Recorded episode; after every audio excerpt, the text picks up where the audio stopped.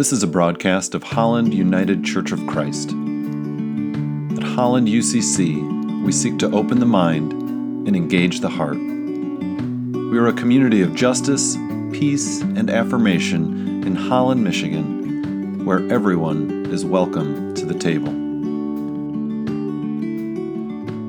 Our scripture this morning comes to us from the Gospel of Mark, chapter 8, Mark 8, 22 to 30. They came to Bethsaida.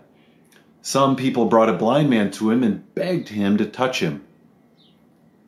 He, that is Jesus, took the blind man by the hand and led him out of the village. And when he had put saliva on his eyes and laid his hands on him, he asked, Can you see anything? And the man looked up and said, I can see people, but they look like trees walking. Then Jesus laid his hands on his eyes again, and he looked intently, and his sight was restored, and he saw everything clearly. Then he sent him away to his home, saying, Do not even go into the village. Jesus went on with his disciples to the villages of Caesarea Philippi. And on the way, he asked his disciples, Who do people say that I am? And they answered him, John the Baptist, and others, Elijah, and still others, one of the prophets. He asked them, But who do you say that I am? Peter answered him, You are the Messiah. And he sternly ordered them not to tell anyone about him. For the word of God in Scripture, for the Word of God among us, for the Word of God within us. Thanks be to God.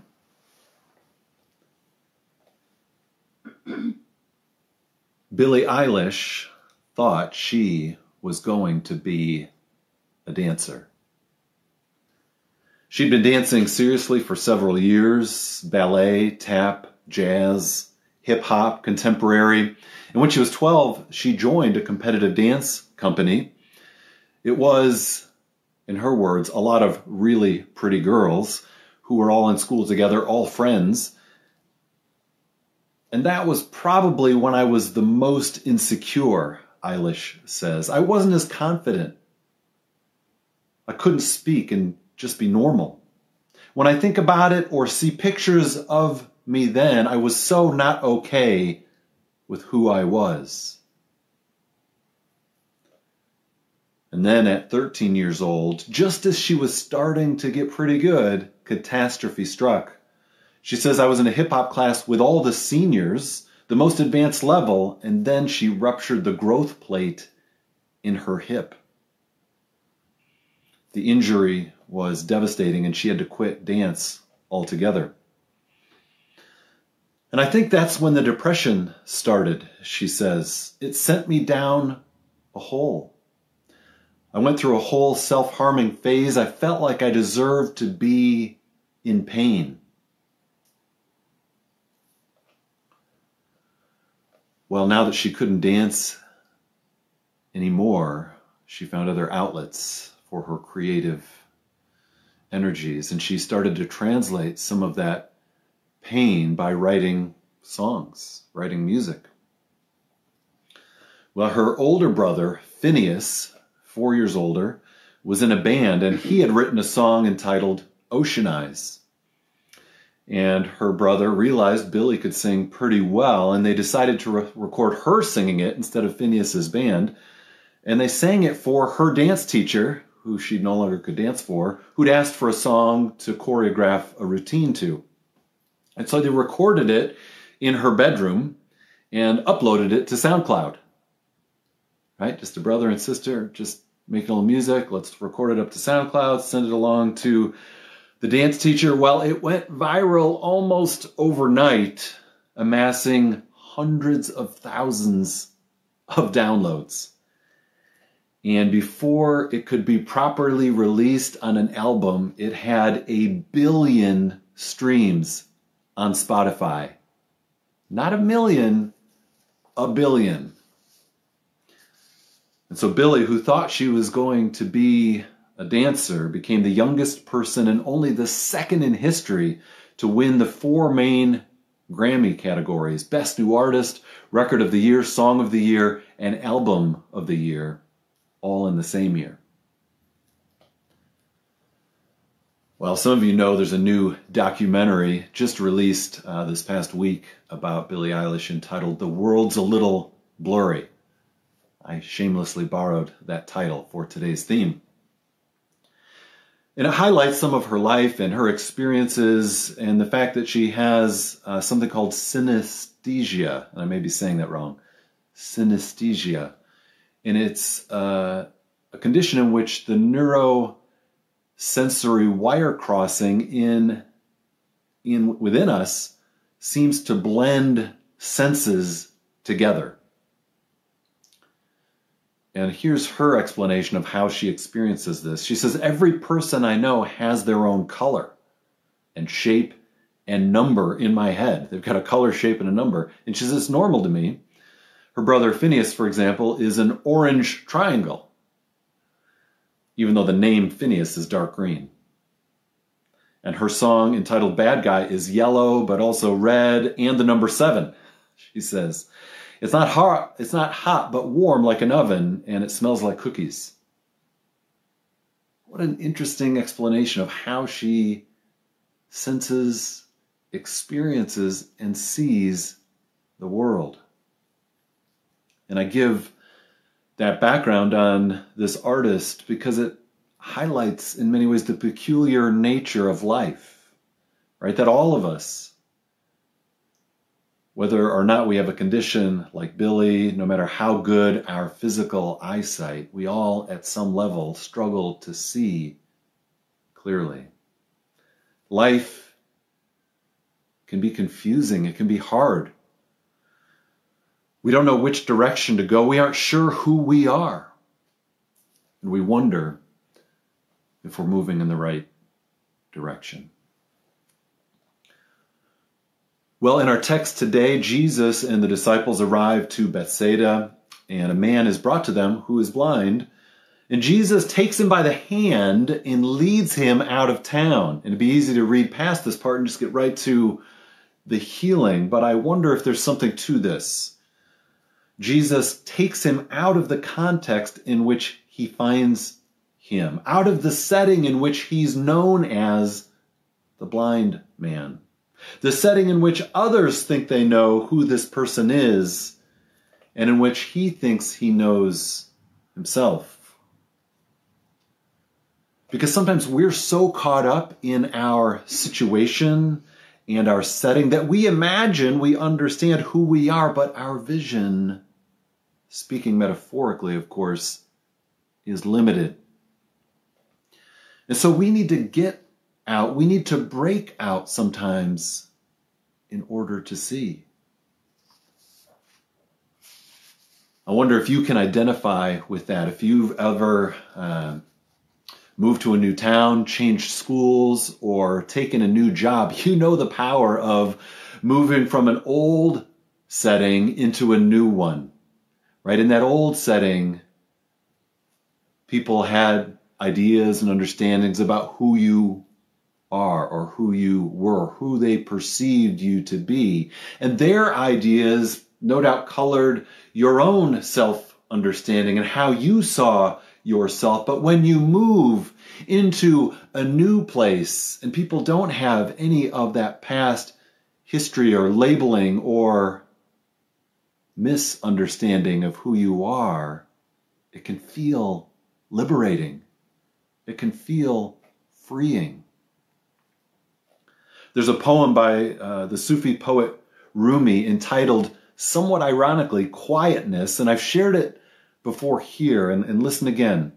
It goes like this just five brief lines. Become the sky. Take an axe to the prison wall. Escape.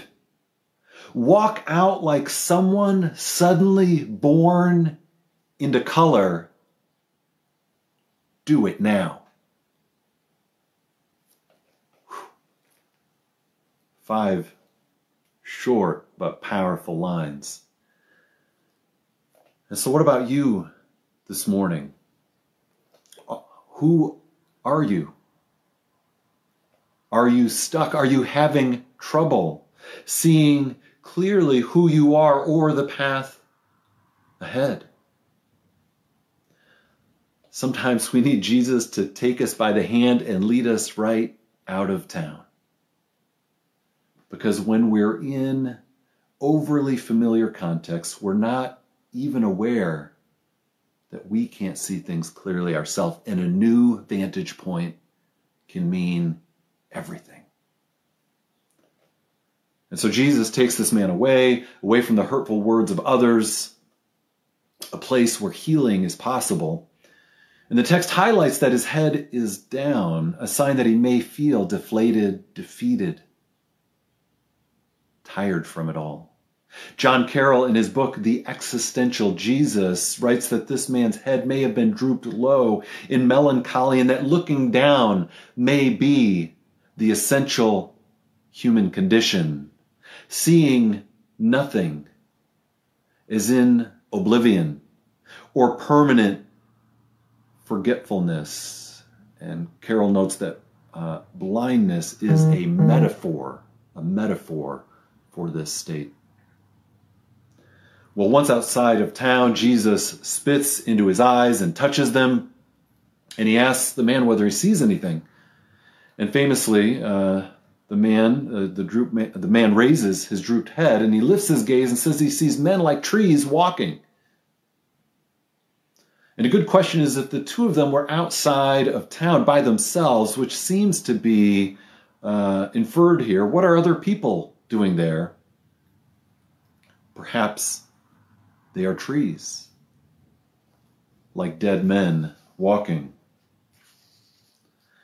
Well, the potency of this one line, John Carroll notes, will generate recurrences throughout Western literature, not least in Shakespeare's Macbeth, where in a midrashic scene, the principal character's end is signaled by him seeing a wood of trees on the move.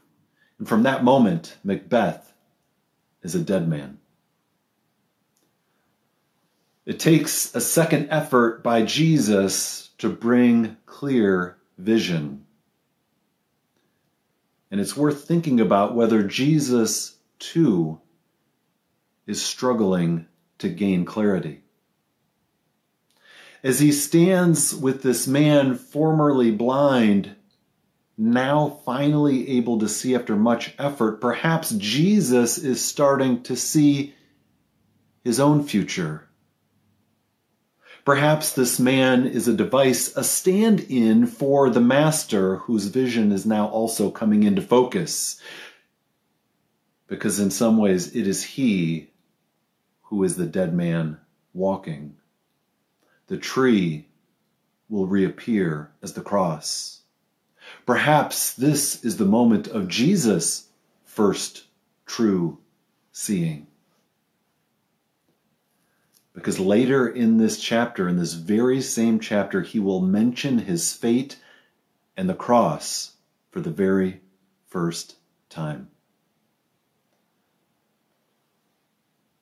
Now, perhaps we cringe at this reading. We expect, you know, Jesus knew his fate all along, right? Jesus knew it all, we often imagine. But it's helpful to remember that a central Christian doctrine is that of kenosis, self emptying, that to whatever extent Jesus was divine, he emptied himself of it while he bore flesh and blood like any of us. And as such, he, like you and me, had to discover his own path. He had to learn who he was and who he was meant to be. Now, John Carroll notes that in the background here may be the Greek understanding that oblivion or not understanding is the normal human state, as we've already mentioned. And the Greek word for oblivion is lethe, lethe, L E T H E, as transliterated into English. And the Greek word, interestingly, for truth is aletheia, that is without lethe. Lethe was a word for oblivion, but it was also a place of oblivion or forgetfulness. It was one of the rivers running to the underworld.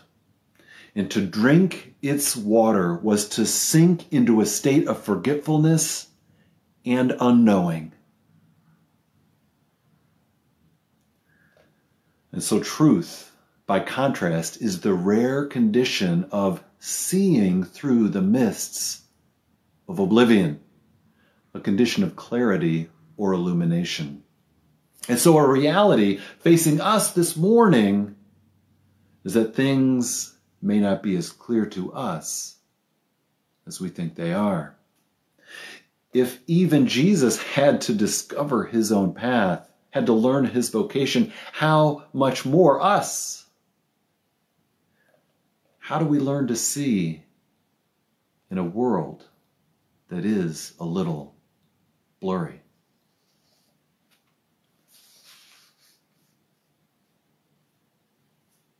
Well, if we go with this idea that Jesus is just beginning to gain more clarity on his own vocation and destiny, it makes sense that he too would need to get out of his context to see more clearly. He too would need to leave town. And so, in the very next moment after the healing at Bethsaida in Galilee, Jesus takes his disciples on a 50 mile hike north to Caesarea Philippi. It's the furthest north that the Gospels ever record Jesus going. It is into unfamiliar Greco Roman territory. Caesarea Philippi was also known as Panias or Banias, after the Greek god Pan. It's located at the foot of Mount Hermon, north of the Golan Heights, and there's a spring there that forms one of the tributaries to the Jordan River. And it initially originated in a large cave carved out of a sheer cliff face, which was gradually lined with a series of shrines. This was a very religious site to the god Pan, to uh, other gods, Baal. And the spring coming out of the cave was thought to be a route to the underworld, a route to the underworld, a river to Hades. I've already spoken about the river Lethe, a river to Hades. It was also, as such, known as the Gate of Hades. And in other gospel accounts of this visit, Jesus says to Peter that he is the rock upon which Jesus will build his church, and famously says, The gates of hell or the gates of Hades will not prevail against it. But none of that is included here in the Gospel of Mark, and those later Gospels are perhaps embellishing the account to reflect the more fully developed uh, early church at the later date in which they were written. But in Mark, we get the earliest glimpse of this visit. And Jesus asked the disciples, Who do people say that I am? They say John the Baptist or Elijah or one of the prophets. And then Jesus turns it to them, Well, who do you say that I am. Now, normally we read this as Jesus quizzing the disciples to see if they, like good Sunday school students, can get the right answer about Jesus. But if we imagine that Jesus was just beginning to understand his own identity and calling, he might be genuinely curious. He may be looking for confirmation of his own forming ideas. What are people saying? Well, what do you think? Peter says simply, You are the Messiah, the Christ. Jesus responds, we read in verse 30, a bit harshly, which says, And he sternly ordered them not to tell anyone about him. And so, whether Jesus agrees with Peter's assessment or not, isn't clear, and Jesus never uses the title Messiah for himself. It's not a title he seems intent on claiming, even if history has insisted on calling him Jesus Christ. Because Messiah in the first century had popular connotations and notions of victory, and often victory achieved by violence against one's enemies. But Jesus has another vision forming, one that involves suffering and service and eventually a cross and his own death. Because it is here, right after this visit, after taking a man by the hand and giving him new sight, after the vision of trees walking after a 50 mile hike to the mouth of the river Lethe, the river of unknowing, that Jesus now knows what lies ahead. And a trip like this is, of course, something the disciples will never forget. And so, friends, maybe you don't know what the next well, none of us, frankly, knows what the next five or 10 or 25 years of our lives will look like. And maybe you're still figuring out who you are or what you want to be when you grow up. Because the world indeed is a little blurry. And yet Jesus makes one thing clear. If we are to follow him, we must take up our cross to do so. Meaning we will look at this world's injustices right in the face and not be daunted. We will walk into the places of pain to bring love and healing, and we will not be turned aside. People living like that would be a sight to behold.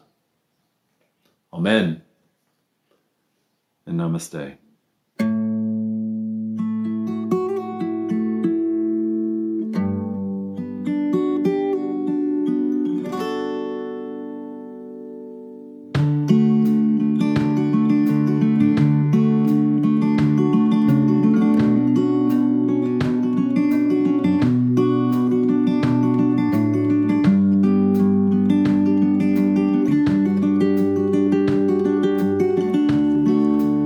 You are invited to join us for worship on Sunday mornings at 10 a.m., streaming on Facebook. You can also watch these messages on the Holland UCC YouTube channel. And for more information, how to get involved, or to support our work, like us on Facebook or visit hollanducc.org.